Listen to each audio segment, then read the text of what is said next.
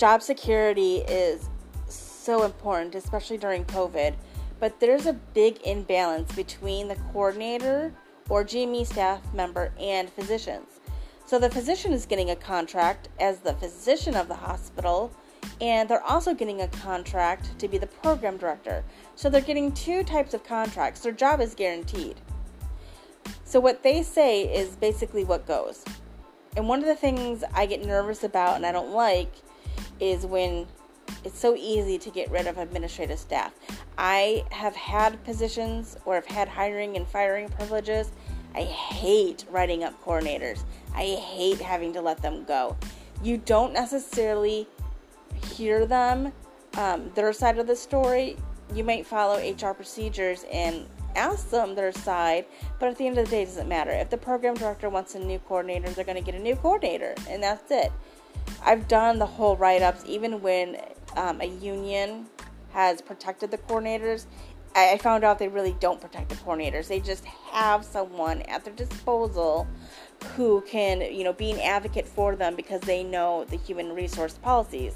But again, if you follow the resource policies, then it's easy to get rid of someone. So I don't I don't like that. And it used to be in academic positions, coordinators were considered academic and therefore they would get job security. If they were ever let go or fired, they would get a termination contract, and that's basically um, a guarantee that they will work for the next year at the same salary.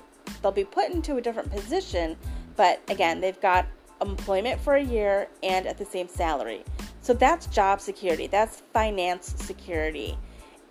We don't have that anymore when these positions are now turning over to civil service. That contract, that guarantee of salary and employment for a year is no longer. So that is a huge imbalance, and it's not fair.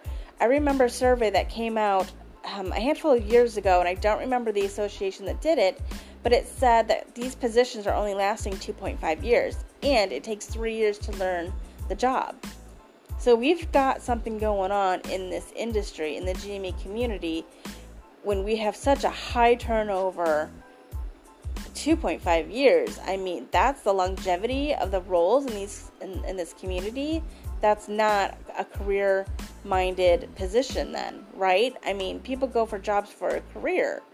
So we have to look at what's happening to the role. Well, in the GME world, and I talk about this in my book, it's very important to understand how your role is being classified.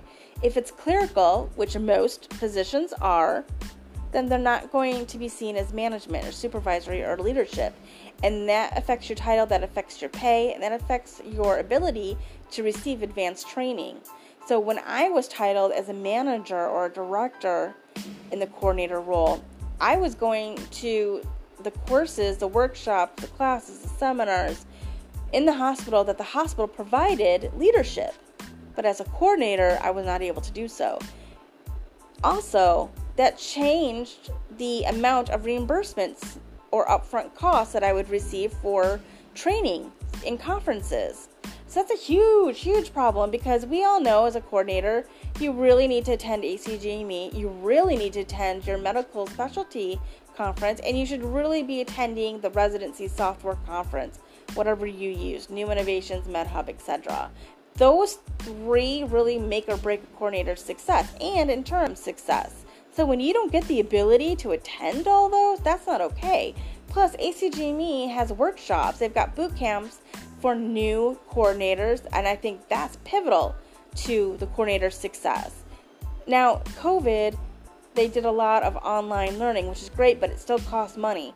If they go back to face to face, okay, that can be an added layer of, of, of burden to the coordinator. They have to pay for the hotel, they have to pay for the airfare, they have to pay for the transportation to get to the conference, they have to pay for the food. Plus, are they leaving behind a child? What's happening? You know, if you're a single mom, that's that could very well cause a problem. Maybe you're not a single mom, but you know, maybe the husband can't stay at home. Maybe they have to go away. Now there's no one to take care of the child. You have to make other arrangements. Maybe you have to pay someone now to come in and babysit you know, there's all of these layers of burdens, and it's just really unfair. So It's a great empower balance. So the program director, you know, they always get a contract that stipulates how much money they will get. Usually it's paid for on the department credit card. So when I was a coordinator, I was literally using the department card to pay for my program director's attendance to ACGME and the specialty boards. And guess what?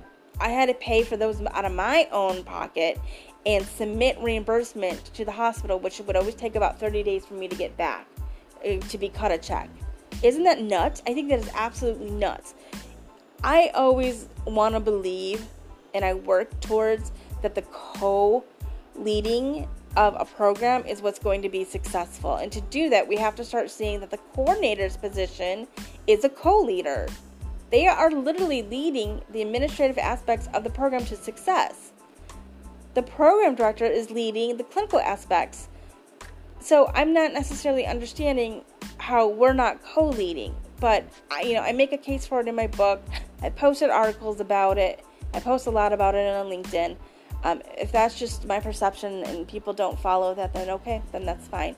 But anyways, I really feel, I really truly believe that we've got an imbalanced power structure, and maybe that has to be changed because everybody's looking for success in career, and I think it matters to the residents. I think it matters to the institution. I think it matters to the community members that we've we've got the most successful people in these positions that are going to ensure the best education and therefore the best patient safety outcomes as possible. But when you have a 2.5 longevity in a role, that can't lead to successful outcomes.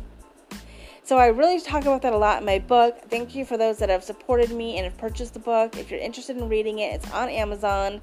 Um, $9.99 for the Kindle version. If you don't have Kindle, you can download the app for free and it will work on any device. So you don't have to purchase it. It's just $9.99 for the book. You download the free app and anything, a phone, a tablet, a computer will be able to read it. The book is $27.99. I've gotten a lot of questions um, and even people just wanting to express their story, their work experience. That's awesome. Feel free to send that to me. Um, any questions, I send it back anonymously. I don't post it, I don't talk about it. Um, but any questions that you guys have, you know, you can always reach me on LinkedIn or email me. Um, so feel free to let me know any of the concerns that you have or any other ideas that you have for the podcast that I should be talking about. Thanks, guys.